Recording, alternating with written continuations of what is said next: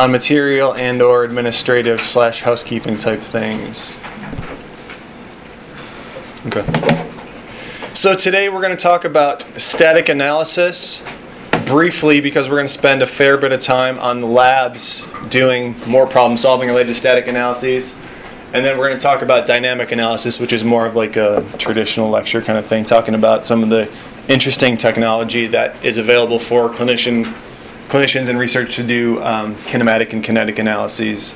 Some of you guys that have done exercise science in undergrad here and elsewhere will have seen some of that instrumentation previously. Um, and I'm going to just very briefly talk about different types of instrumentation. So static analyses, here are your course objectives. Um, in the lab last week, we talked a lot, and we had you go through a bunch of things in the self-directed study about moment arm. And I wanted to bring this up and clarify because um, there was a bunch of questions, and it was mostly the same question from lots of different folks. So I wanted to talk about it to make sure everyone was on the same page. And so moment arm, when it's internal moment arm that we're talking about, it's the perpendicular distance from the line of force to the axis of rotation of the joint center or the joint center either way. And that changes based on the joint angle.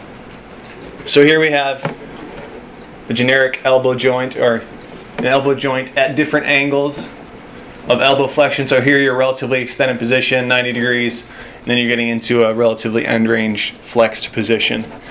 And as I said, it's the perpendicular distance, so 90 degrees from the line of muscle force and when the line of muscle force crosses the joint, as in this example, it's easy to see because it approximates the muscle. But when you come here, your line of muscle force is extended distally past that. So the line of force theoretically goes in both directions. And so the moment arm is the perpendicular distance, so a 90 degree angle to the joint center. And you can see as you go from a relatively extended position, that perpendicular distance is going to increase. And then it's going to become maximal at 90 degrees and then it's going to start to decrease as you go into the end ranged flexed position. And why do we care what the moment arm is? Because we use that to calculate torque, correct. So moment arm times the force which causes rotation, or the muscle force is what, co- what creates the torque, or how we calculate the torque. So is everyone clear on that? I know we talked about it and hopefully clarified it in lab or clarified it in lab last week, but I wanted to talk about it again because it's going to get a little bit more confusing the next slide. so I want to clarify to confuse. But is everyone okay so far? Okay, good.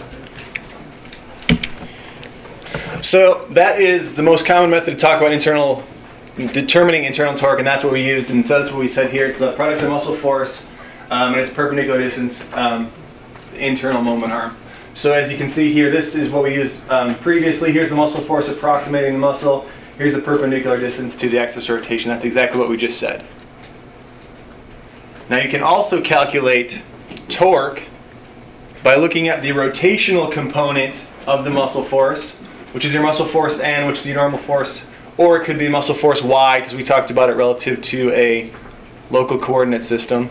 And so if I were to draw your local coordinate system on here, we would go like this. Uh, that's an arrow, sorry. And this would be y, and this would be x. Oh, hello, there. So there's my local coordinate system. So we talked about muscle force y, but it's the same thing, right? So that's just the component which causes rotation. The other component causes what? Distraction. Not distraction compression. So if I were to look at this is the component that causes rotation into elbow flexion, the other component causes compression into the joint surface, remember? So this is the resultant force, and you would attach the components on, so it would either be there, or you would transverse this rotation to there to get your resultant force. So the muscle force is the resultant, two components. One causes rotation, one causes joint compression. If I wanted to calculate torque, I could do what I just said before, Resultant force, your muscle force times the perpendicular distance to the axis of rotation. That's what we just said. But we can also look at the part that causes rotation, so your muscle force y, times its moment arm, which is going to be longer. And the product of those is going to be the same. So the internal moment arm, when I talk about torque, I usually talk about the perpendicular distance like we just talked about, which is the muscle force, total muscle force, times the perpendicular distance the of rotation. That's most commonly what I'm referring to when I refer to calculating torque. But you can also calculate it by the force which causes rotation at the joint times its moment arm, which is going to be increased. And the product of each of those is going to be the same. Is everyone okay with that? I know it's a little bit confusing. And that's why I kind of, when I showed the example last week of the elbow at different joint angles, and we talked about the parts that cause rotation, the parts that cause compression or distraction, they were calculating and showing this moment arm relative to the force that caused torque, which is why I didn't talk about it, because I didn't want to get you guys confused until you were set with the most common method, and then now I can hopefully bring that in and have you guys understanding. All good in the hood? All right.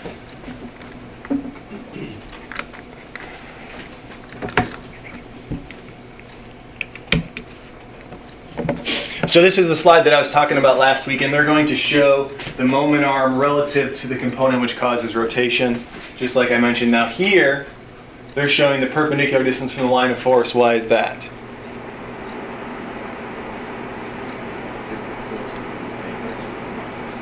Correct, because the muscle force at this joint angle all causes rotation. Right? So here, part of it this component, the x component, is causing compression, and this component is causing rotation. So the part that causes rotation by its moment arm, that's how we calculate the torque there. This component here, the muscle force is equal to the portion which causes rotation. So therefore the moment arm is the perpendicular distance to the joint axis because the muscle force is equal to the muscle force which causes rotation. Does that make sense? Okay. When you guys do your calculations, I would suggest using, oh, that shows up, that's fine. Uh, muscle force times the perpendicular distance to the arm, so it's going to make your lives easier and have you do less calculations in order to determine the torque that's created um, or that's caused by that muscle.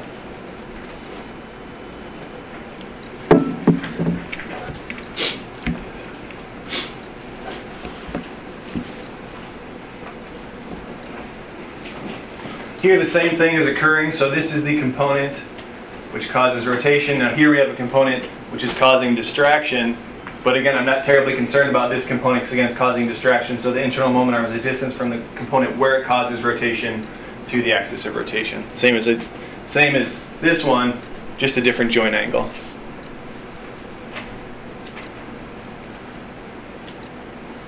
And so I'll just leave that alone. So that's good. So that's the end of the moment arm torque discussion. Um, now we're going to go into static analysis key points. So we're going to do a little bit of math. I ask you guys to bring calculators. Um, so if you have those, pull those out. Um, I know you guys, some of them have your computer, and that's fine too.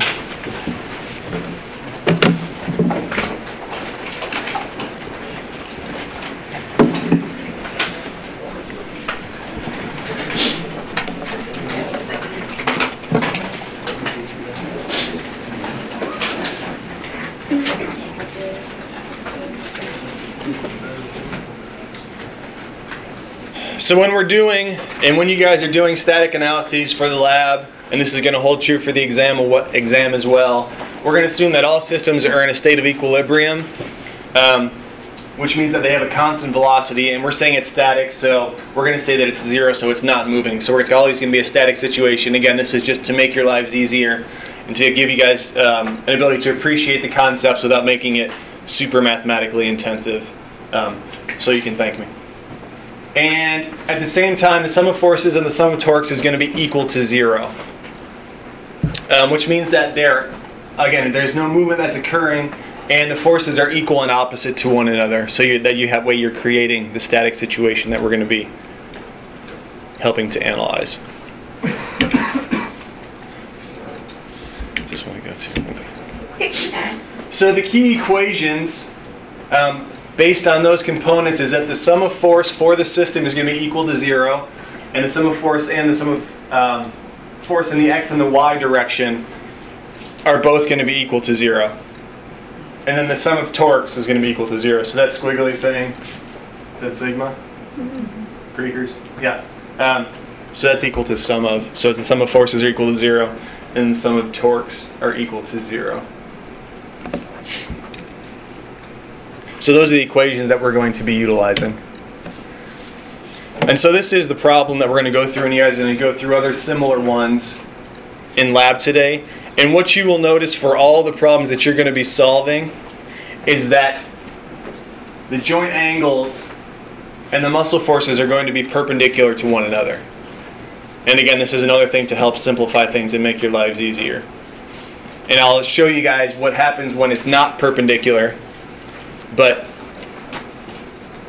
for all the problems that you're going to be doing and expected to do, we're going to be talking about a perpendicular situation.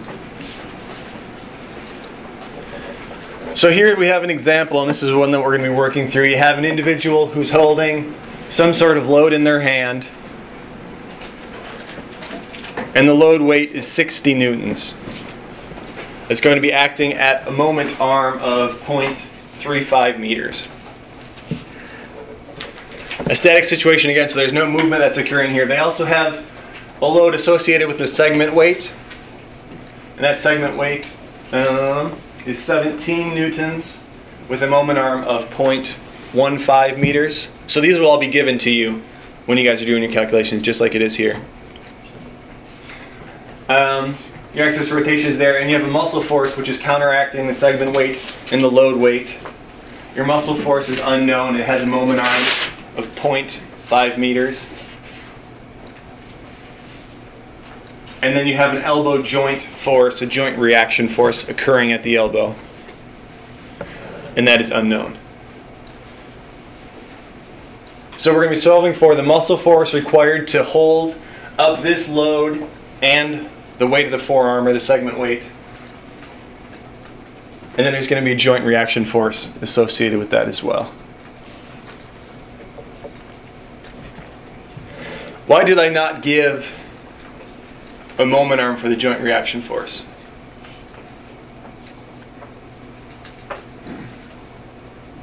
Because it's perpendicular, the muscle is perpendicular to the, uh,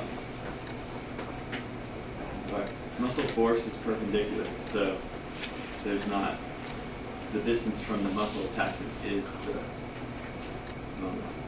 There's no moment arm. Correct. Up front. So why is there no moment arm? Um, because it would go through the joint axis, so Correct. there's no distance from it. Correct. So a joint reaction force acts at the joint center or the axis of rotation. So there's no mar- moment arm associated with it. The moment arm is zero because the joint force acts to the joint center. And so the moment arm is zero because it's acting at the joint center. So the distance from itself is nothing. So when you have a joint force, you're not going to have a joint torque because the moment arm is equal to zero. So any force times zero is going to have the moment arm of zero is going to have zero torque associated with it. Yes. Is that the compression distraction? That's compression or distraction of the joint, correct. So that's the compression and the distraction at the joint.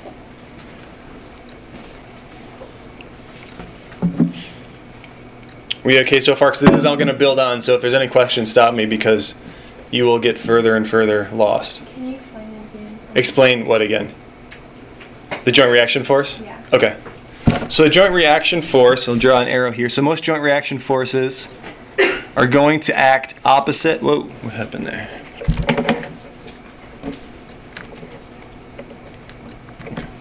So the muscle force, it'll just um, start, we should start at the beginning. So we've got X. Local coordinate system to start with. Load, segment weight due to gravity, so I'm drawing in my forces. Muscle force counteracting those.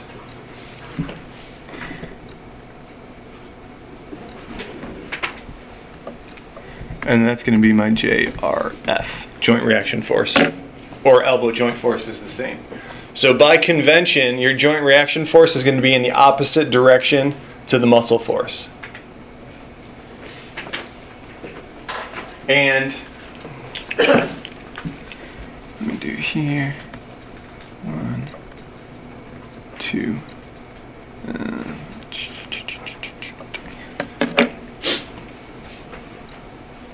Actually, let me try this. Okay, that's better. You have to ignore. im- Imagine that my lines are straight. So is everyone okay with the forces that I've drawn as the red arrows? And the joint reaction force acts in the opposite direction of the muscle force, acting at the joint center. So it's going to cause compression or distraction, like we had mentioned earlier. Now with the blue lines, which are supposed to be straight, I intended to lay out my moment arms. So the moment arm associated with the muscle force is that blue line there, and that distance is 0.05 meters. Then I have a blue line here, which is straight, um, from the axis rotation perpendicular distance to the segment weight, and that moment arm is 0.15 meters. And then the load moment arm is this blue line here, which is 0.35 meters. Now, there's no blue line or there's no moment arm for the joint reaction force because it acts at the joint center. So there's no torque, torque associated with that.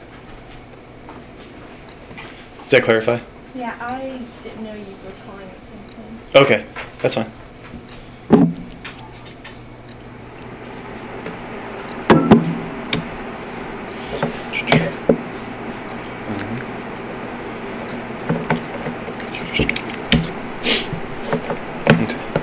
Um, so the problem solving, we draw the free body diagram, which I kind of just did on top of the stick figure. So does anyone want me to do that again? You guys? Yes? Okay. No problemo. Um, I've got a question for testing purposes. Yes. If We're drawing a free body diagram, are stick figures okay? For sure. Um, but remember that testing purposes is multiple choice.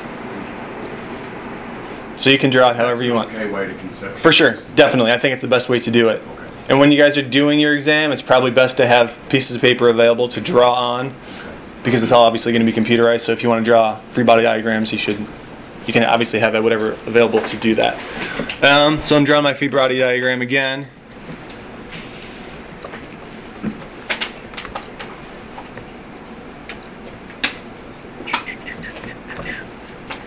Um, so here we have 60 newtons. 17 newtons unknown.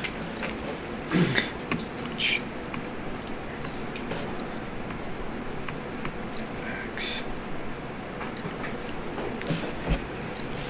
And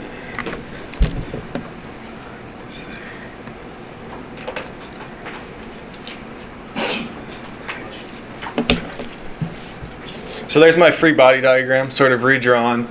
The red are the forces. Um, the second or the load weight is 60 newtons and the segment weight is 17 newtons. I apologize if you can't read my scribbles. That's moment arm is 0.05. This moment arm is 0.15. And I, what's the other one? 0.35. Is that right? Yeah. 0.35. So that's what I have known so far. And I need to calculate two things. I need to calculate the muscle force, and I need to ca- calculate the elbow joint force. Um, so this is, I've just used this as my free body diagram. I indicate um, my axes, I labeled my moment arms, and I labeled my known forces. That's where we are so far.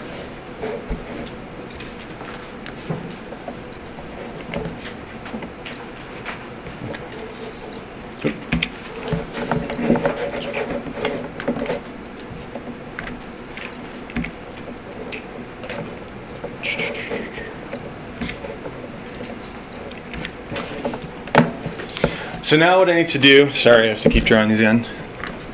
I'm not going to label it.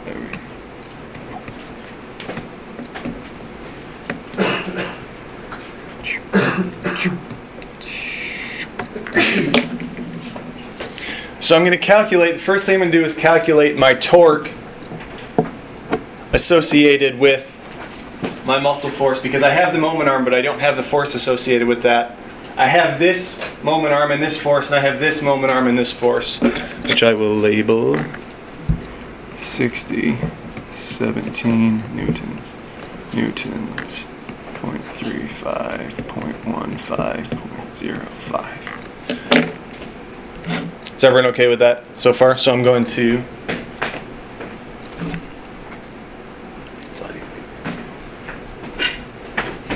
So, sum of my torques is equal to zero. Which means that zero is going to be equal to, and remember torques are directional, so I have two directions that are, or the load and the segment are going in the same direction. My muscle force is going in the opposite direction. It's going to set them opposite to one another. So the sum of torque associated with the segment weight, which is going to be the segment weight times its moment arm, because that's going in one direction, the same direction as the load weight times its moment arm minus the muscle force times its moment arm. So everyone okay with that equation so far? Yes. Is there any way you can make that bigger? That's kind of hard to see back here. Um, I can. But you can just set it right here, might well. Is that better or no? That's better. Not better for everyone? Okay. So sorry, you're my butt. so my segment weight is 17 newtons times its moment arm, which is 0.15 meters. Sorry, I'm trying to squeeze this all in so I know it's small.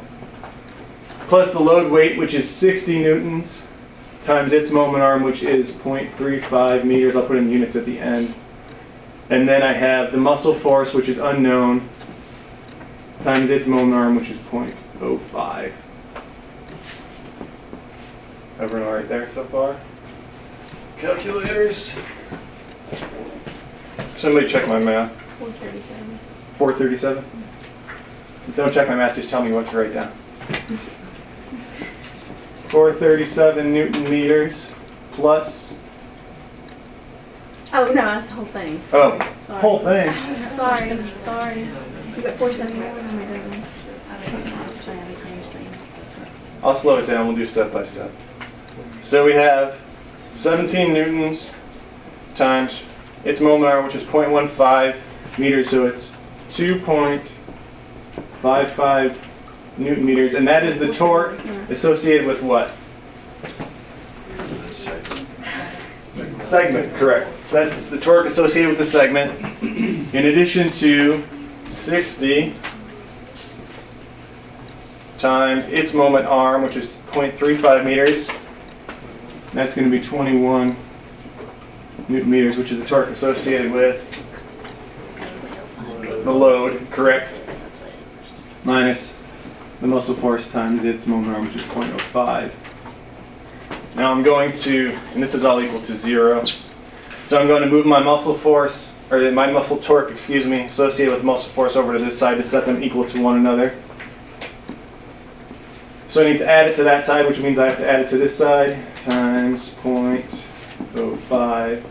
It's going to be equal to 21 plus 2.55 is equal to 23.55 newton meters. It's going to be equal to the muscle force times the torque associated with the muscle contraction. And then I'm going to divide by 0.05 to solve for the muscle force. And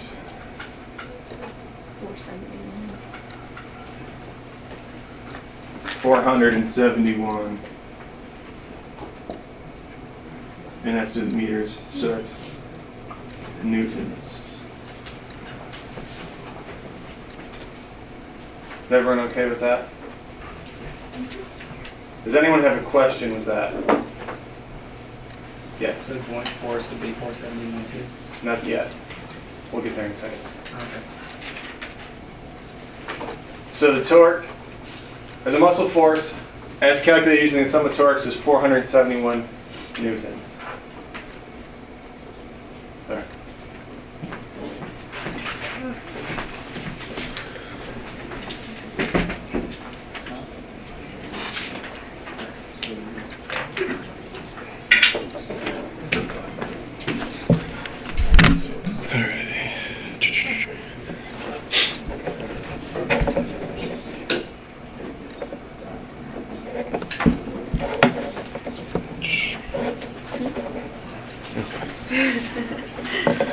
Okay, so everyone's good with sum of torques. Now we're going to look at the sum of forces because we've we're trying still trying to calculate for the elbow joint force, the joint reaction force. That's again they're going to be the same thing.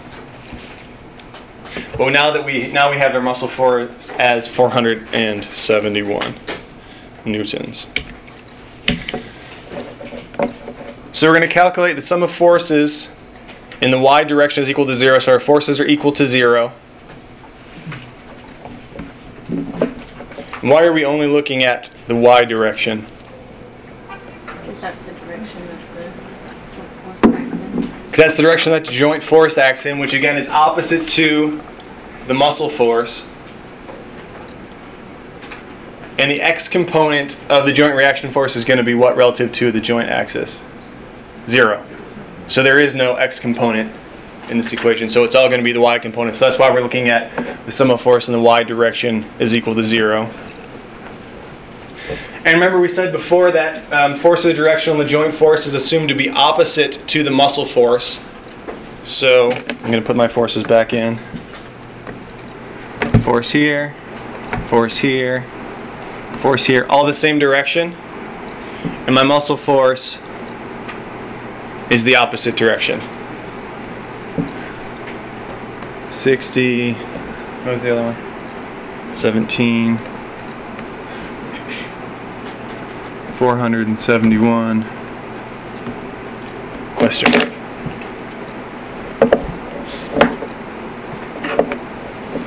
So if I'm going to assign a direction to each of these, I'm going to make my muscle force negative only because it's going in the opposite direction, which means that this is positive, this is positive, and that will also be positive because they're all going in the same direction.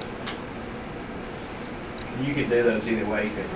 You could just do the opposite and you're going to get the same mathematically correct. So the, yeah, it wouldn't make any difference. It's arbitrary, which is positive, which is negative. As long as they all line up based on the direction, it's fine.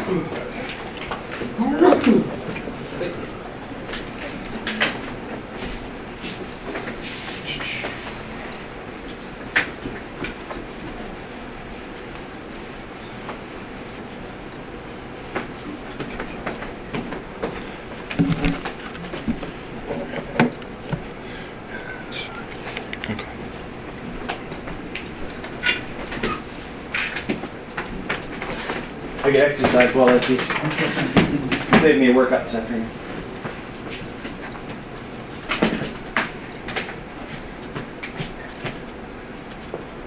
So it's my sum of force equal to zero. So this is just what's on the board here, or excuse me, on the overhead.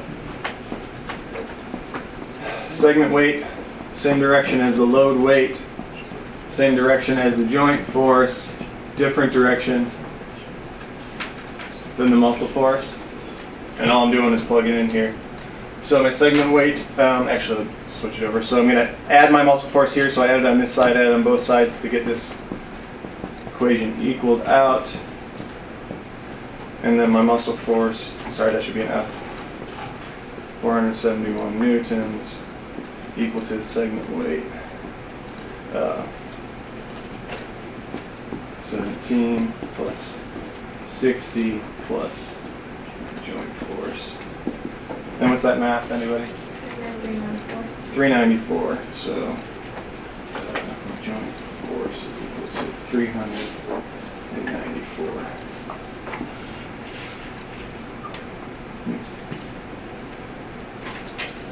Questions about that? All I just did here was plug in the forces that I have.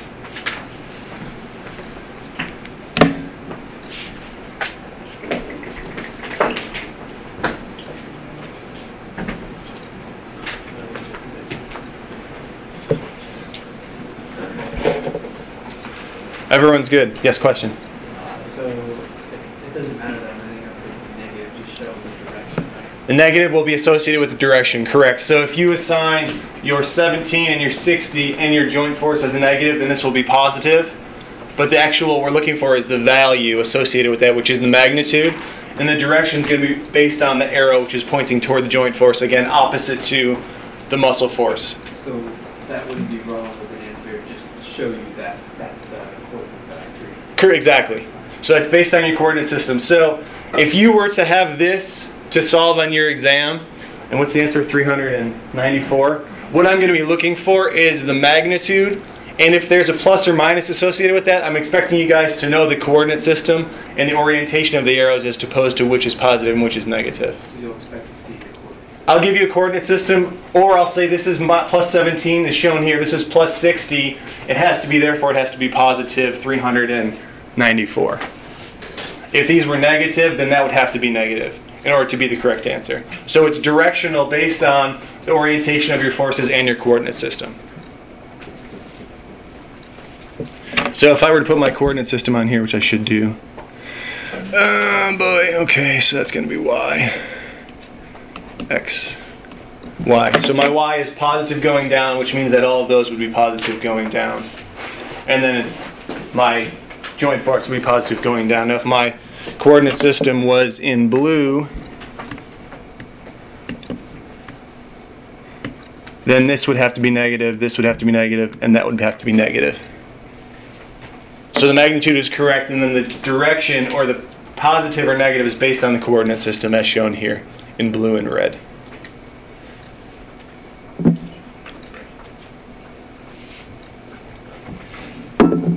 Any other questions about that? It seems easy when I do it. When you guys get to do it in lab, you'll struggle through it a little bit, and that's good. That's why we have those labs, so you guys can struggle through it and think about it and those types of things. So you'll see this again, but I wanted to introduce one and not spend a ton of time on it because you guys will get to practice it in lab, and that's when you really hopefully cram it in there somewhere.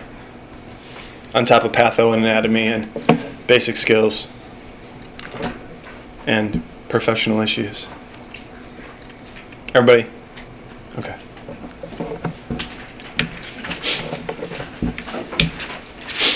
Okay. So that's a situation when all the forces are perpendicular and align with the coordinate system. Like I said, that's what you guys will be tested on. That's what you guys will practice in lab.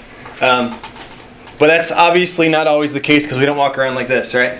We do things that are not at 90 degrees to one another, unless you're like Lego Man or Mr. Roboto or something. Um, so we have to use the right triangle math in order to do some calculations sometimes when we're looking at calculating um, forces, when we're looking at calculating joint insertion angles, when we're calculating moment arms and those types of things.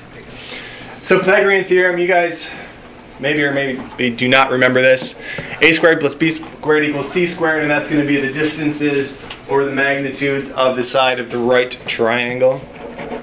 And then there's going to be equations associated with determining theta or the joint angle in a right triangle related to the sine, the cosine, and the tangent of those angles, or of that angle. So what is, how do you determine the sine of that angle? What's the equation for that? Opposite over hypotenuse. So sine is opposite, so the opposite side of this is A, over the hypotenuse is C. So in this one, it's going to be A divided by C. Oh, sorry. That would be wrong.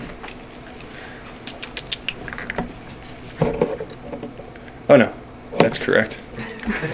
I was trying to do the little mnemonic in my head and I failed because A doesn't line up with O.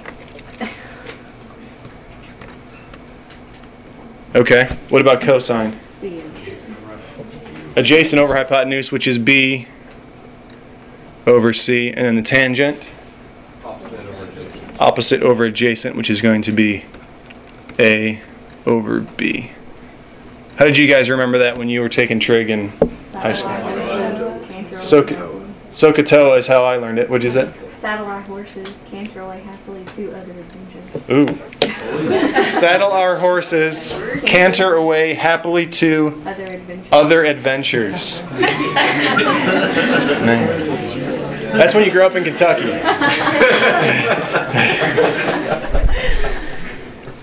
Anybody else have any?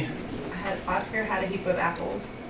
Yeah, that's I also heard that one too. Oscar had a heap of apples, some corn too. Did you have some corn too? No. So it's the same thing. Um, opposite over hy- so uh, uh, uh, adjacent over hypotenuse. Oscar had a heap opposite over hypotenuse of apples. Adjacent or opposite over adjacent, and then some corn too to line you up with the. Um, this is just to remind you guys all about the right triangle because it plays a role when you're doing the math.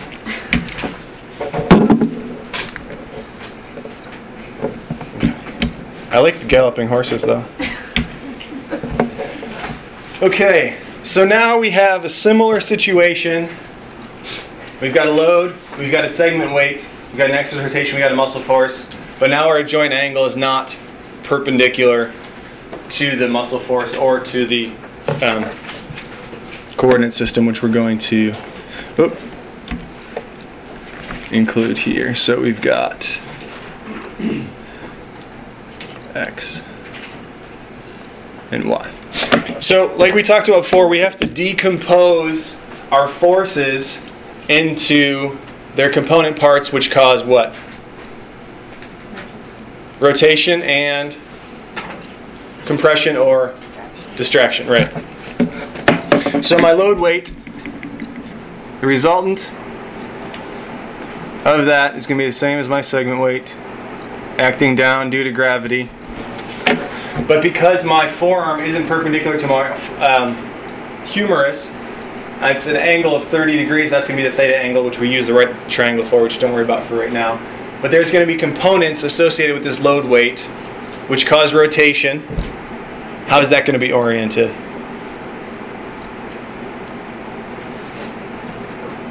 Perpendicular to what?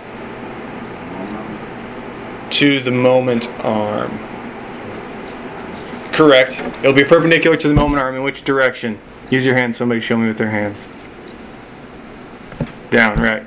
So the part that causes rotation be perpendicular. That should be. It should be perpendicular to align with the forearm. So this is going to be my load weight. I just-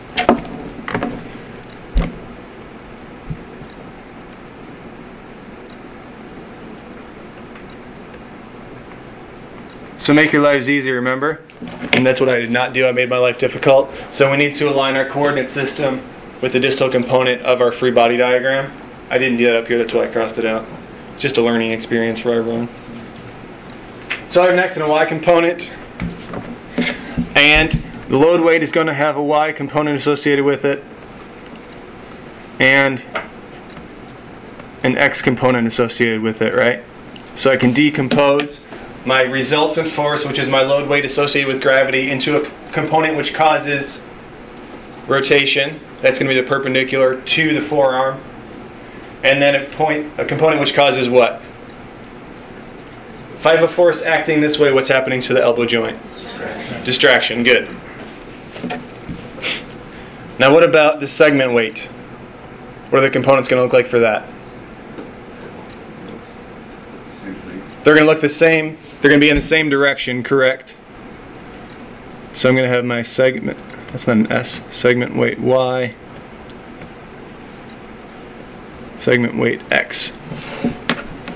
Why is my component for the segment weight Y, why is the magnitude of that smaller than the magnitude of that? They're both causing rotation. The load is heavier. Right. So the force associated with the load is greater for the load weight than it is for the segment weight. So there's a direction and a magnitude associated with each of these. Now my muscle force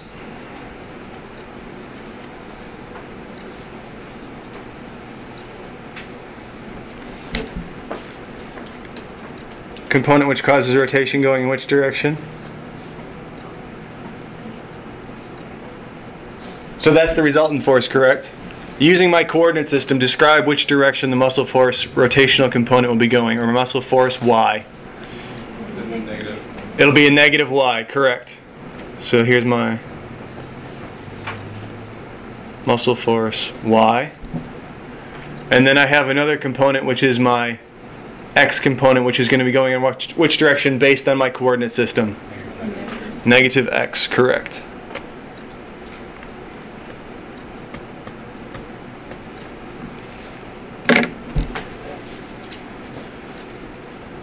So all I've done here, which is what we did in last class, same exact thing, is I take my components, or I take my resultant forces and I break them down into the components. That's the vector decomposition based on my local coordinate system. and we know that there's a component that causes rotation and a component which causes distraction and or compression. Am I having distraction or compression based on my muscle force? Compression, why do I know that? Because the torque, or excuse me, the force associated with that is going toward the joint axis, which is in the negative x direction. So my muscle force x is this direction, which is parallel down here, so it's causing compression. How do you know what's greater? And what if the weight was greater than the muscle force? Would it be distraction? As far as this component causing compression, Yeah, I guess I just you talk really fast sometimes, and I hear distraction, compression, and I'm like, I don't know. okay, I talk really fast all the I time. need, I need a video, I guess. Okay, so the muscle force is going to be in an opposite direction to the segment weight and the load weight. Because we're in a position of equilibrium, so this is not moving, so this is static. That's why I think I get confused. And how would you tell whether it's one or the other if it's just static? Because wouldn't Because it's based distraction be the same as the compression if it's standing still? No, because the segment weight and the load weight, so their, their resultant force is going to be straight down due to gravity. And they're going to have a component which causes rotation and a component which causes distraction because it's pulling the forearm down. So that's this arrow, which you can't really see here. I'll put it in blue to make it easier to see. So that's going in that direction, and that's going in that direction. So those are both distracting or separating the elbow joint. Now, in order for me to be static and not moving, I have to counteract that with my muscle force. So my rotational component is going to be the same, but also I have to apply compression with that, which is going to be acting in this direction toward the axis of rotation. Um, equal so that if these weren't equal, if these loads were greater, I would dislocate my elbow because the muscle force which causes compression would be less than the forces which cause distraction. So you were just describing the force as one or the other. I thought you were saying the overall system was in one or the other state. That's what I. That's what I. No, no, the overall system is in equilibrium, so it's not Right. moving. Okay. So it's going to be neutral as far as compression or distraction. I do speak quickly, that's why I always ask, is everybody okay? And now that's why we talk about these things. It's a whole sequence. Is everybody okay?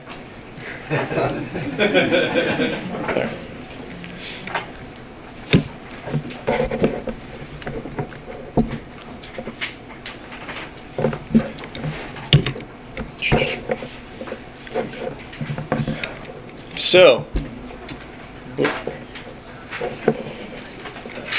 if I want to do the calculations to determine my muscle forces, I need to look at the angle, the muscle force broken down into its components. I'll use the right hand math, or the right hand triangle math to get the components associated with that. I've got my insertion angle and I've got my load weight, or my segment weight associated with that. In order to get my components of my segment weight, I use the angle, the sine of that angle based on the right triangle times the segment weight. You get it In the x direction, the y direction, I use the cosine of the angle times the segment weight. Everybody following me? You don't have to be following me, it's okay. That's why I'm talking really quickly. You can keep going. Okay. So load weight, 60 newtons, and you're going to find the components of that. Use the right hand triangle, the sine and cosine associated with the components of the load weight, which cause rotation and cause compression. Joint force, uh, again, does not have a moment arm associated with that. And then you can find the components associated with that, and there's your moment arms. So, when I said that I simplified it by doing everything in perpendicular, I simplified it by everything being in perpendicular. And you guys aren't expected to do this, but I wanted to lay it out for you to see how simple we're actually making things for you. Any questions? So are you, saying we don't have to, like, solve problems with, All the problems that you solve will be in perpendicular, meaning you don't have to calculate the components and you don't have to utilize the joint angles to def- determine the components and the, and the sines and cosines. Your examples in your book, too. Yeah. So everything you do is going to look like this. Everything that you're expected to do is going to look in perpendicular to one another. It's not going to look like this. Yes, Dr. Without Williams. doing the whole problem, you might want to go back that one slide and show the actual math when you did the trig. Just take one. I don't know if we have time to go through all that stuff because we still got another big lecture to go It's in the through. There, this is this example is from your book, so if you guys want to see it in detail, um, you can go and look at the angle calculations and how everything is defined. We don't have time for that. We don't have time for a lot of stuff. If we did, it would be nice to be able to go through all these things, um, because when you can do, and when you can come up with these equations and do these calculations, then you're going to have a very good understanding, obviously, of what's going on as far as the forces and the torques associated. But considering we've got so much going into this one course, unfortunately, we don't have time to go through all those things and provide that. Uh, but this is well explained in your book for those of you guys that want to get. If you understand this and you read it through your book and you said, I get that, I get that, I get that, when you come to that, it's going to be very easy. So when you're studying, take that into account.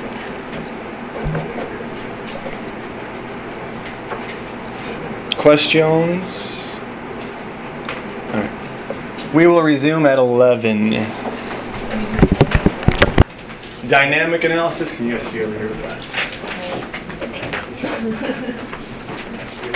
Dynamic analyses. Here's your course objectives associated with that. So what we've been talking about has been static situations or situations when velocity is constant, meaning you're not accelerating, you're not decelerating. Um, and that most commonly is not the case in real life. That's you know mostly a made-up situation to have you guys understand concepts and calculations. And obviously, you can see once you get out of perpendicular, it becomes a lot more complex. And then once you get into movement, it becomes even more complex. And so, if you want to go get a PhD in biomechanics, you can go ahead and do that and learn how to calculate all these things. But this is just going to give you. You want to do that, that's fine. That's cool. Um, but we're just going to talk about these a little bit, and because when you guys are out in the clinic, you're going to be working with folks that are moving and accelerating and decelerating related to their activities, their daily living, and you're going to read research papers that talk about how forces are applied, accelerations and decelerations kinematically applied to clinical populations, whether it's um, individuals walking with injury, individuals swinging a golf club that have back pain or shoulder pain, and they're talking about kinematics and accelerations and decelerations and forces associated with it. So, this is just a very, very, very, very, very brief introduction to all of those things. Um, but dynamic analysis is needed when the unbalanced forces and movement occurs with acceleration or deceleration. Um, the forces can be measured, and if applicable, it can be measured directly or indirectly. We'll talk about how to do that. In the picture, you can see this individual is skiing obviously down a hill, and they've got a whole getup on, and you can see in the background, I don't know if you guys can see, but there's a tripod with a camera on there. And they're doing some sort of kinematic dynamic analysis of this individual skiing down a hill. Obviously, that's not someone standing here like this. There's a lot of movement accelerations um, occurring side to side, front to back, and then reaction forces with the snow through his boots and his skis. So there's a whole lot going on there.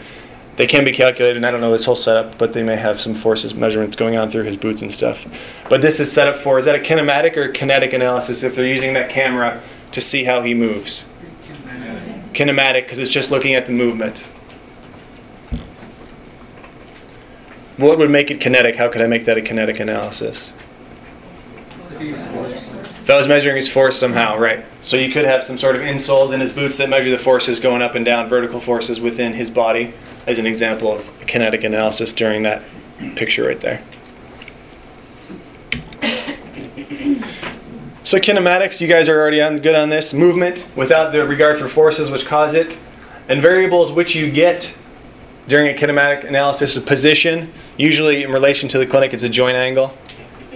Um, displacement, so movement of that joint, velocity, movement over time, and then acceleration, time iterated once again.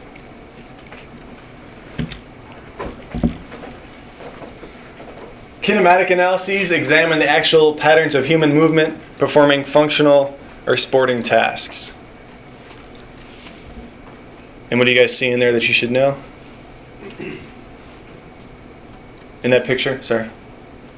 On the right hand. Right hand rule global coordinate system. It all comes back. and that does follow the convention. So x is positive in the direction that individual is facing, y is positive to the right, and z is positive pointing upwards.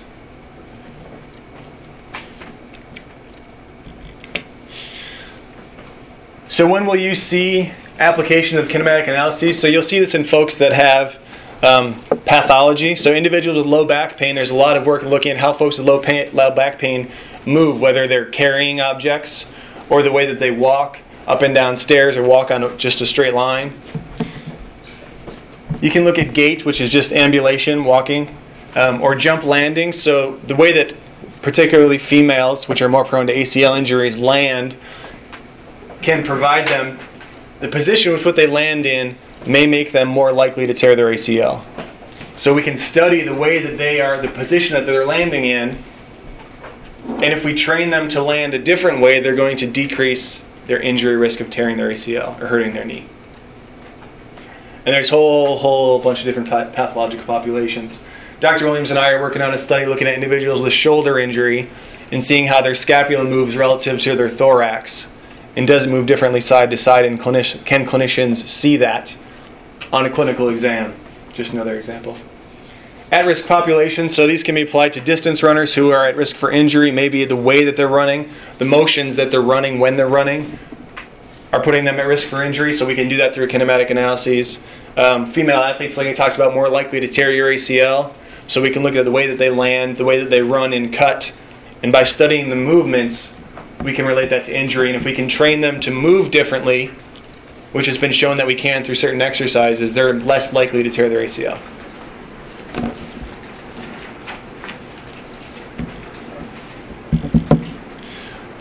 So, kinematic analysis equipment can be very complex. Um, there's a couple 3D motion analysis systems. There's one across the street in the exercise science, sports science department with Dr. Stone looking at primarily weightlifting. And there's one down the hallway here um, that we're using, that Dr. Williams and I are using, related to shoulder injuries. So I'm going to give you guys just an introduction to these. And we'll talk about the history of kinematics um, and these different types of imaging equipment. And as you go down the list, they get more complicated and more expensive, obviously. So the overall goal is to provide data that can be utilized to determine kinematic variables. And again, position, displacement, velocity, and acceleration are your primary kinematic variables.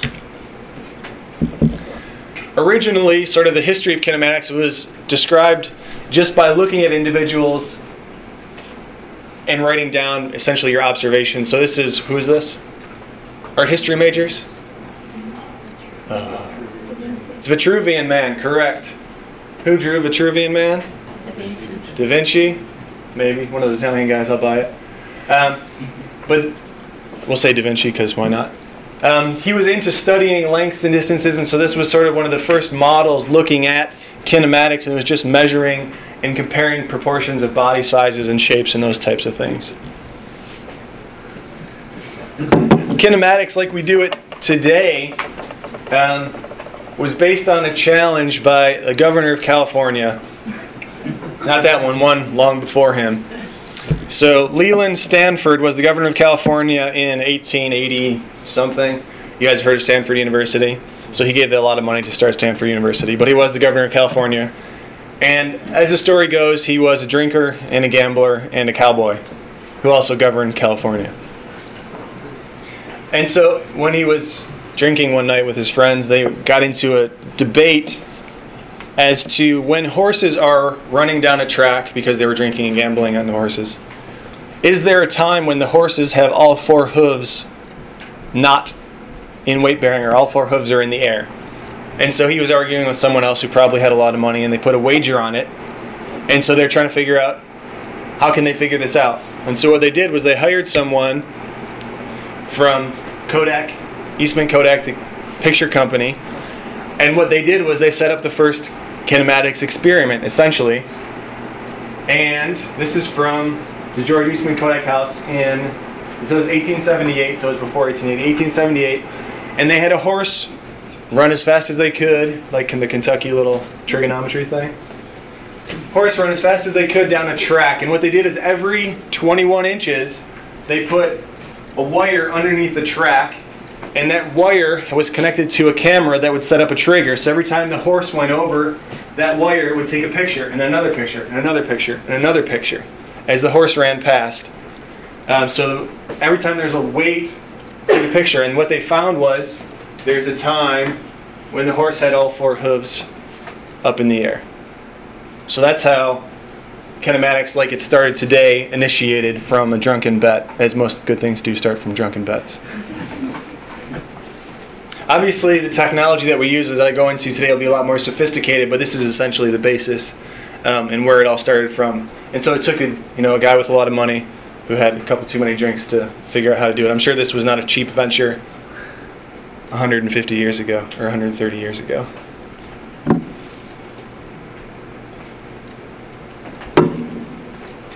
My, just as a little side note. So my old dean of the school in New Zealand, he um, teaches physiotherapy, and they're coming up on their 100th anniversary of physiotherapy, which is the same as physical therapy in New Zealand. So their physiotherapy school has been open for 100 years. And he always has a quote when he talks at graduation, and he says, Always do sober what you said you were going to do when you were drunk. That way you learn to keep your mouth shut. So I just thought about that related to this drunken bet. Unless you got the money to afford to do it. Um, so kinematics today again depends on the reference frame. So we got a global reference frame, which is usually relative to the space we've talked about before, and then we have a local reference frame. And when you guys are working with, if you're working with kinematics equipment or you're reading research papers related to your patients about kinematics, it's usually going to be related to joint position because that's how clinicians think. So they're not going to talk about movement in the X direction and the Y direction. They may talk about that when they're writing to engineers looking at the biomechanics of it. When they're talking to clinicians talking about the biomechanics of it, they're going to talk about knee flexion angle or knee varus angle or knee valgus angle. So it's going to be clinically written, and most of the times you're going to read it relative to the local reference frame. Again, right hand rule, just wanted to throw that back in there. Might be something you want to know for your exam. Um, kinematic variables, so it's position, velocity, acceleration. And anatomically, what does that mean? It's joint angles. So we're going to look at joint angles, joint velocities, and then joint segment acceleration. So it's taking the strict biomechanical definitions and putting it into anatomical terms that you guys will see. One, one way to measure that is with an electrogoniometer. And these are just a couple examples. So here's the um, electrogoniometer, obviously crossing the knee. Here's a setup of multiple electrogoniometers looking at individual finger range of motion. And here you have an individual looking at the ankle inversion and eversion or varus valgus at the ankle joint. An electrogoniometer is what?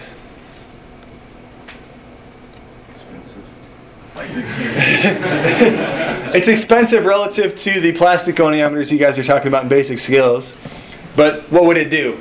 Measures like dynamic motion. It measures dynamic motion, so it electrically measures range of motion. Electrogoniometer, electrical measurement of range of motion. And it can do it throughout dynamically, so it can go throughout a movement. Are electric goniometers multi-plane? Some of them are and some are not. So some of them can measure in one plane of motion. So here we're measuring knee flexion extension. You may also be able to measure knee varus and valgus associated with that. It just depends on how it's set up. But some of them are set up for three dimensions and some are not. Obviously, if it is, it's more expensive. So the way the electrogoniometer works is you have two components which you attach to two body segments with your axis of rotation in between those, and there's a voltage that goes between those two segments.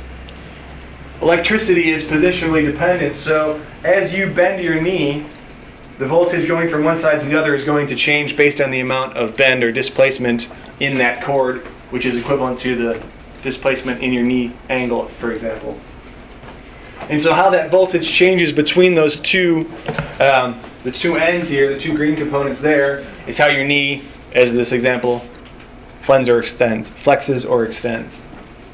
Um, and the voltage changes as the angle changes. Now the problem with this is all you're really measuring is a voltage, so you have to define the voltage when you're using it, which is associated with your endpoints. So if my knee's extended, I'm going to have that voltage associated with it. And with maximal flexion, if I were to take these two and put it into 140 degrees of knee flexion that we have available to us, that's going to have a decrease in the voltage between the two and then you just sort of interpolate between those two points.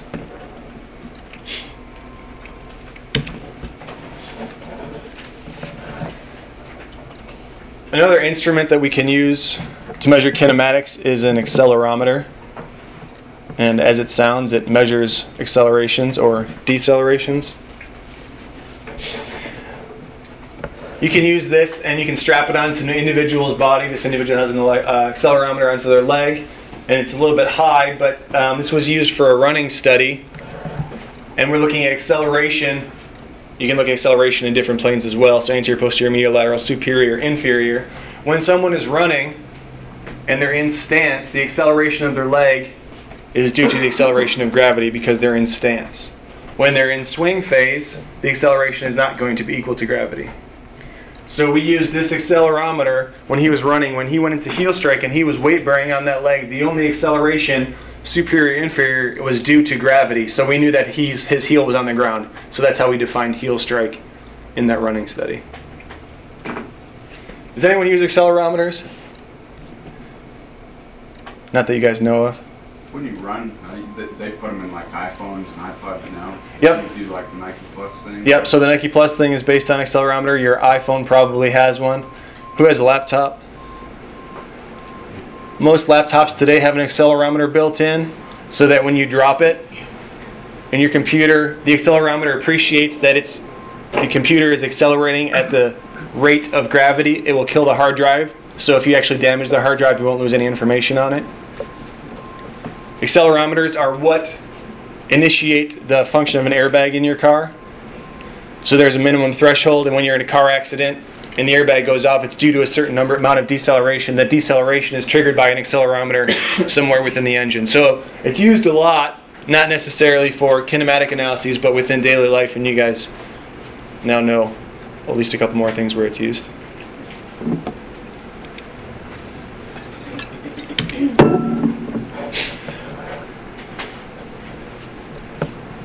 Accelerometer is a force transducer. Uh, converts input energy to output energy in form of another that measures acceleration and gravity.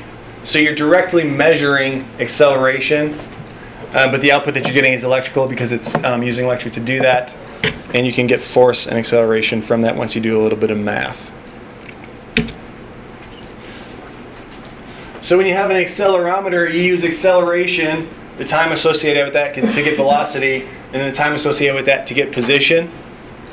Whereas if you were doing kinematic analyses based on a positional measurement, you're going to have to take the time associated with that to get velocity, and the time associated with that to get acceleration. So it's all kinematic analyses, but different ways of getting at either acceleration or position, depending on what you the equipment that you're using. So if you're trying to measure acceleration, you're a whole lot better to use an accelerometer than you are to use an electrogoniometer. And if you're trying to measure joint position, you're a whole lot better using an electrogoniometer than you are an accelerometer. So they all have their specific uses depending on how you want to utilize their the equipment that you have. Cinematography. This is just straight up video camera. Almost everybody's got a video camera on their phone these days. Um, the standard video takes essentially 30 pictures per second or 30 frames per second. And depending on the details of it, there's um, the way that it's interpolated is a little bit different, but generally it's about 30 frames per second. And obviously, if you want to get more of a detailed picture of what's going on, you're going to have to take more frames per second than that. And um, as an example, this Photon Photron camera takes 10,000 frames per second. And I got a couple videos so you guys see what that's like. So if you want to look at golf, which is a pretty high speed sport, you can look at the swing and you can use a regular video camera, but it's still probably not going to be fast enough. You're going to see the club as a blur throughout the movement that it goes through. If you use a regular video camera to try and see the deformation of a golf ball when the club hits it, you're not going to see anything. So at 10,000 frames per second, this video camera is going to show the club hit the ball and you can see the ball deform and then go off the tee.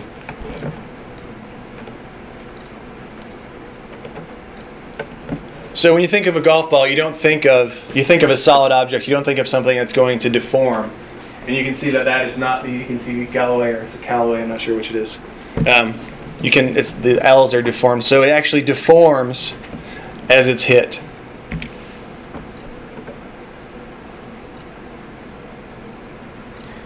Now, if I look at that force over time, what's that going to give me? Times time, I should say. Force times time. No, not acceleration. Impulse is correct. So if I wanted to make that ball go further, what could I do? Hit it harder. Hit it harder or Increase the increase the time. How am I going to increase the time? Well, yeah, so depending what you hit it with, if you don't hit it with a golf club, you can hit it with something that's deformable to provide you a recoil, or you could change the properties of the golf ball. So that's why it's a whole lot easier to hit a racquetball far than it is a golf ball with a baseball bat because the impulse, the time increases a whole lot more. See, it all comes back eventually, at least in my mind. Now, there's some other fun stuff that you can look at in YouTube when you put in Photron camera. So this is a dart going through four water balloons hanging from some sort of string. This is 10,000 frames per second.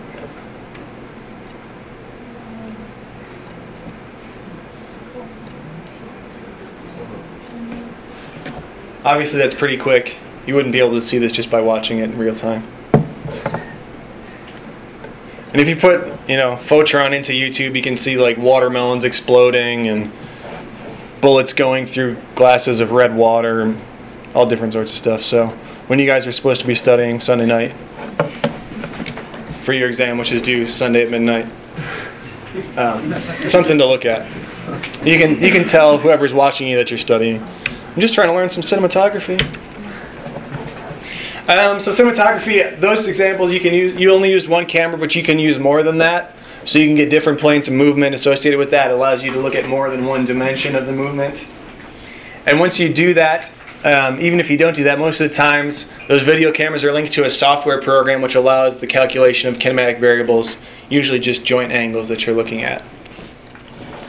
And that involves a project, process known as digitizing, which is a big pain in the behind. Um, essentially, what you have to do is you have to look at each frame, and in a regular standard video camera, it's 30 frames per second. And I have to define the hip joint center of rotation, the knee joint center of rotation, and the ankle joint center of rotation to calculate a joint angle and go on to the next frame. 30 frames per second times a 4 second movement is a lot of frames. And that's only for one plane of movement, for one joint. So it can get very detailed. That's why you have graduate students. so we don't have to do those types of things. But now there's computers that do all that stuff. Um, but that was sort of back in the day. Imaging equipment, um, there's optical systems which are active and passive. I'll talk about those. An active optical system uses special cameras that pick up blinking lights that you attach to your body. So here's a light here, here's a light here, here, here, here on the toes. So this study looks like they were looking at toe movement and foot movement relative to one another. And each of these little sensors here has a red light in it, which is infrared, but you view it as red. And it blinks 300 to 3,000 times per second. So when we see it, it just looks like a red light, but when the special cameras see it, it sees all those individual blinks. And then what it does is it basically plots the movement of each of those blinks on a graph to determine how those joint positions vary as this person walks in front of you, or runs in front of you, or jumps off of a cliff or something. Um, so this is known as an active system because the markers are active. These are actually blinking, sending information into a special camera. The lights are flashed sequentially, like I said, and it's captured by special cameras, which then can calculate the kinematic variables. If you want to determine joint velocities and accelerations, you could do that with some math also. But again, obviously, this is very detailed mathematical, engineering type things, computer software stuff. Not something you're going to do by hand. Video-based image analysis, those folks that were exercise science here, they have a Vicon system across the street which utilizes this technology. You can combine it with a regular video camera if you like. And it uses a similar technology in that an individual wears markers, except these markers are passive, meaning that they are reflecting the infrared light coming from the cameras.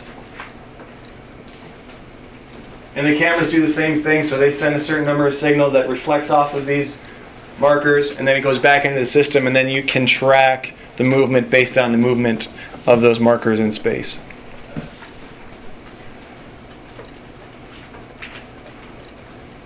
That's obviously going to be a computer software type thing again. So this digital signal is fed into the computer, and then you can get coordinate data from that based on how those move relative to one another and relative to the so relative to the local coordinate system and relative to the global coordinate system. If I was looking at how these move relative to the local coordinate system, what am I going to be looking at?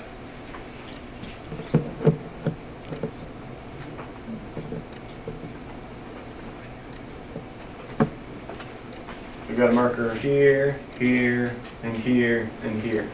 How those move relative to one another is going to tell me what? Joint position, right? So it's going to be related to his hip or his knee or his ankle, as opposed to how they all move in space is going to be relative to the global coordinate system. Good. Um, so this very famous individual is Dr. James Smoliga. He and I did our PhDs together, and he looked at highly trained distance runners, so national level um, 10, 5K, 10K guys, and he was looking to see which muscles fatigue the fastest when running. In that elite population, what muscle fatigues fastest when you're running? This is just trivia. Take it home, and tell it at the party. Any guesses? Anterior tib. Anterior tib, fair, good guess. Heart. Heart, probably a good guess. And, and you guys probably not in these distance folks, but I would buy heart. That's a good one. We didn't measure heart, so I couldn't say that. And maybe heart. Uh, smile muscles, I'm sure they're not smiling at that. They're probably not smiling. So the muscle that fatigues the fastest is your lats when you're running, and highly trained distance runners. So it's upper extremity fatigue that limits distance running in highly trained individuals as they swing their arm back and forth. Who knew? In your back. Yeah. Um, some of the problems with these types of motion analysis system is that we're assuming that when we put these markers on an individual's skin, that how that marker moves is how that person's body segment moves. What we don't really account for, or you maybe don't account for in your sort of cursory thought of that, is that skin movement occurs independent of the limb movement. So my skin can move without my humerus moving. The computer appreciates that as my humerus moving and not my skin moving because we told the computer that that segment is defined by these markers and that's my humerus. Um, so, in order to determine how much skin movement occurs, you take a screw and you drill it into someone's bone, as shown here, and you put a reflective marker on the end of that. And then you put another marker on their skin up here, which you guys can't see in the shade.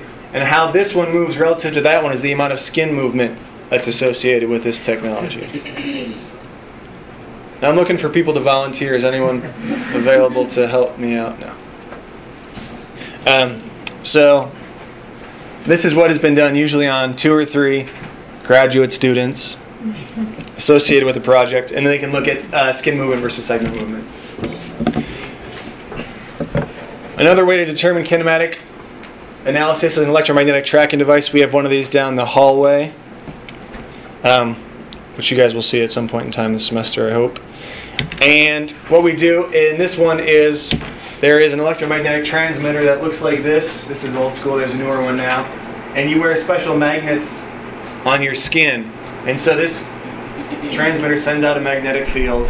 How these special magnets move in that magnetic field is how your body part moves in space. If I put in multiple magnets, I can compare joint angles and those types of things. Um, provides 3D information, and that information obviously is hardwired into a computer again, so it's all computer software stuff. And it gives you position and orientation relative to the transmitter. That's what I just said. More of what I just said. Finally, you can do cineradiography, which sounds like what if you break down the term? Moving X-ray or radiograph. something like that. So it's yeah, it's a video analysis of an X-ray or radiograph or some type of imaging equipment. And here's a little example of the mathematics behind calculating some of this in radiography. Um, if you guys can replicate on your exam, I'll give you an extra five percent. and you can do it within the time that I give you guys. um, so what this does is it uses a diagnostic technique, whether it's an X-ray, a CT scan, MRI, um, in which a movie camera is used to film those images, or computer software is used to film those images of internal body structures. Um, and then how those sequential X-rays or CTs or MRs are interpreted depends on the way that they do it. So you can have multiplanar X-ray or multiplanar X-ray with augmentation, which we'll talk about in a second. So cineradiography, you have an individual, for example, we're trying to see how much rotation, axial rotation occurs between the tibia and the fibula.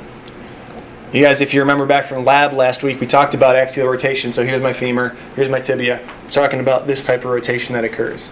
It's a very small amount of movement that we don't want to occur because it's going to cause injury most of the time, right? So we want it to be minimized as much as possible. We can measure that using sequential x-rays as an individual walk. So as I walk this way, I have a certain amount of axial rotation that occurs in my tibia relative to my femur. Um, now using all that stuff before, I can't calculate it, but by using an x-ray taken 200, 300, 400 times per second, then I can calculate the amount of rotation that occurs there.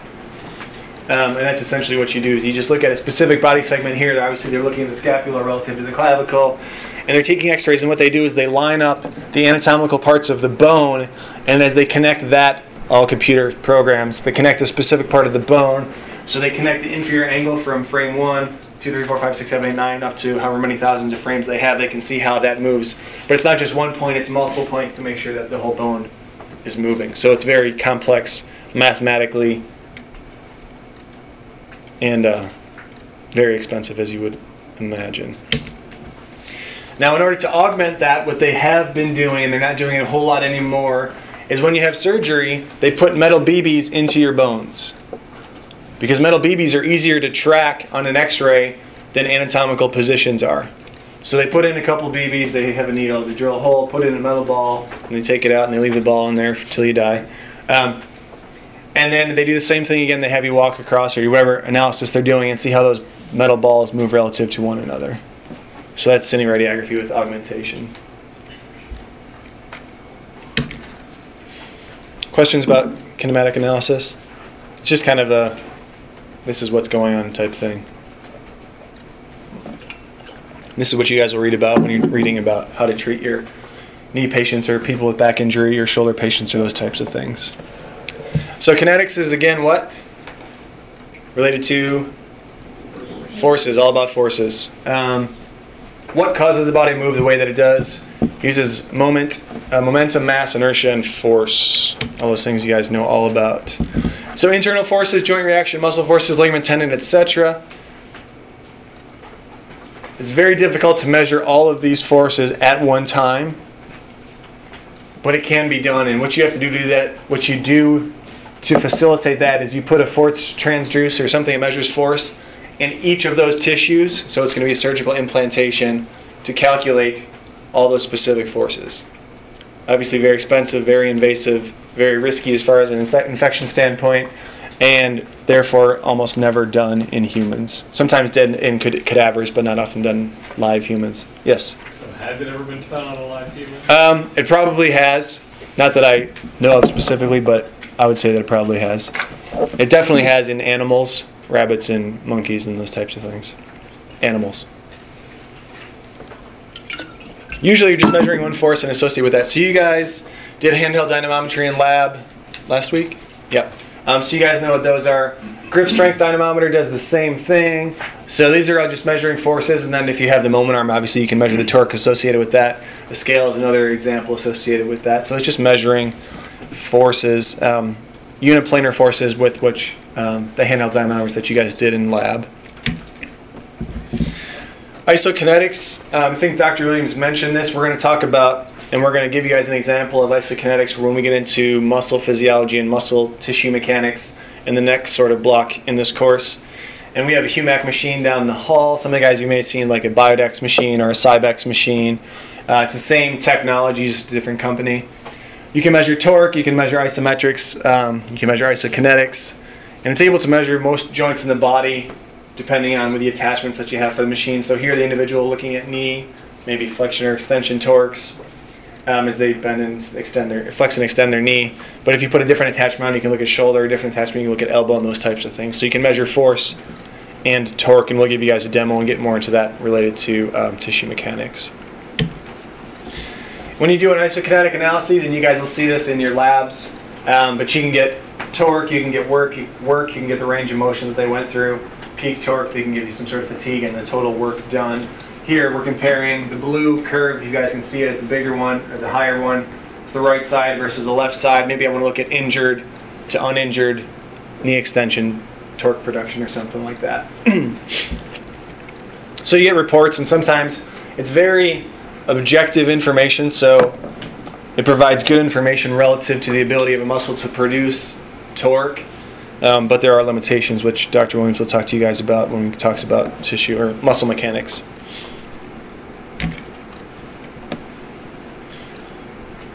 A force transducer we've talked about. Most common example is a force plate or a force platform. Um, I showed you, if you guys remember, kinetic analyses when I described it. There was a guy running really high-speed video camera, and they showed his body weight, the vertical reaction forces. So that's all we're looking at here. This is the vertical ground reaction force in blue. Anterior and posterior ground reaction force, they call it shear in this picture, that's the red. And your medial lateral shear is the green. We talked about your impulse, um, force over time, impulse of an anterior impulse and a posterior impulse relative to someone speeding up or slowing down. If you guys remember those slides from before. A force transducer is just an instrument which measures force in one or more directions. And if you want to measure it in more than one direction, you can have a local coordinate system or a global coordinate system. That's just an example. Internal forces, like I said, it's very difficult to measure all of those. So what we do is we measure external forces and then use some mathematics to apply that to the whole body segment, usually the lower extremity, because it's easiest to measure forces that way. Um, that mathematical process is known as inverse dynamics. And here is the setup of the equation to measure inverse dynamics from a force plate um, that's placed under this individual's foot. Again, not something you guys will have to do, but um, understand that it is done. When you're doing inverse dynamics, you're going to need the motion that occurs there, the segmental masses, the inertial properties, acceleration, deceleration, uh, center of masses, and then you can infer the motion or the forces that are causing motion. So this individual in this picture down here, I thought it was kind of a cool picture. Um, there's a kin- kinematic analysis because there's a infrared reflective camera there, and there's a kinetic analysis at the same time because he's standing or landing on a force plate. So I'm not exactly sure what the task he's doing. Maybe he's running and then going to cut to one side, and then you want to look at the position of his joints using the cameras and the forces in his leg with that force plate in all different directions. And very frequently, those are combined so that you can look at forces and kinematics at the same time. Because we're only measuring the force associated with the lower extremity relative to his body weight and the position, we can't look at specific joints, muscles, ligaments, etc. We're going to get one force, which is his vertical ground reaction force, and we're going to apply that to the whole lower extremity. So there is error associated in that because it's just saying one force and that's applied through his whole lower extremity and really throughout his whole body. We're just going to assume that it doesn't change as it goes up the kinetic chain, even though it actually does. So basically, we're assuming that all the segments are rigid. We already know that they're not.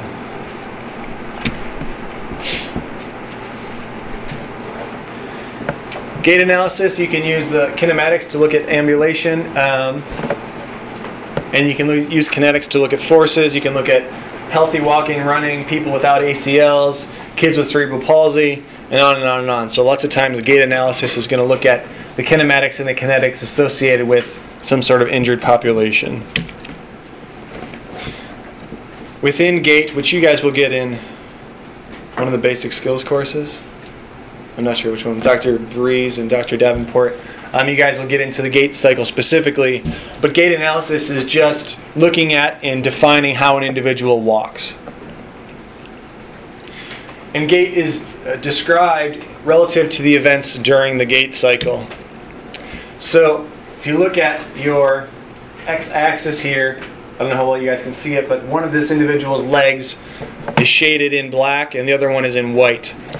And this kinematic knee flexion extension, so this is your knee joint angles, knee flexion going positive, knee extension going negative, is based on the position of that individual throughout the gait cycle. So the gait cycle is initiated with heel strike on my right side, for example. That's going to be shown as here, and that's the initiation or zero as a percentage of my gait cycle. And as I go throughout gait relative to my right leg, I'm going to go from heel strike to foot flat, indicated there. Here I'm going to go into terminal stance, so I'm starting to lift my heel up, and then I go into swing phase. And then I, when as soon as I initiate on the same side again, I'm starting to cycle over again. So here I'm at zero percent. Sorry, as you guys can see, zero percent, zero percent again.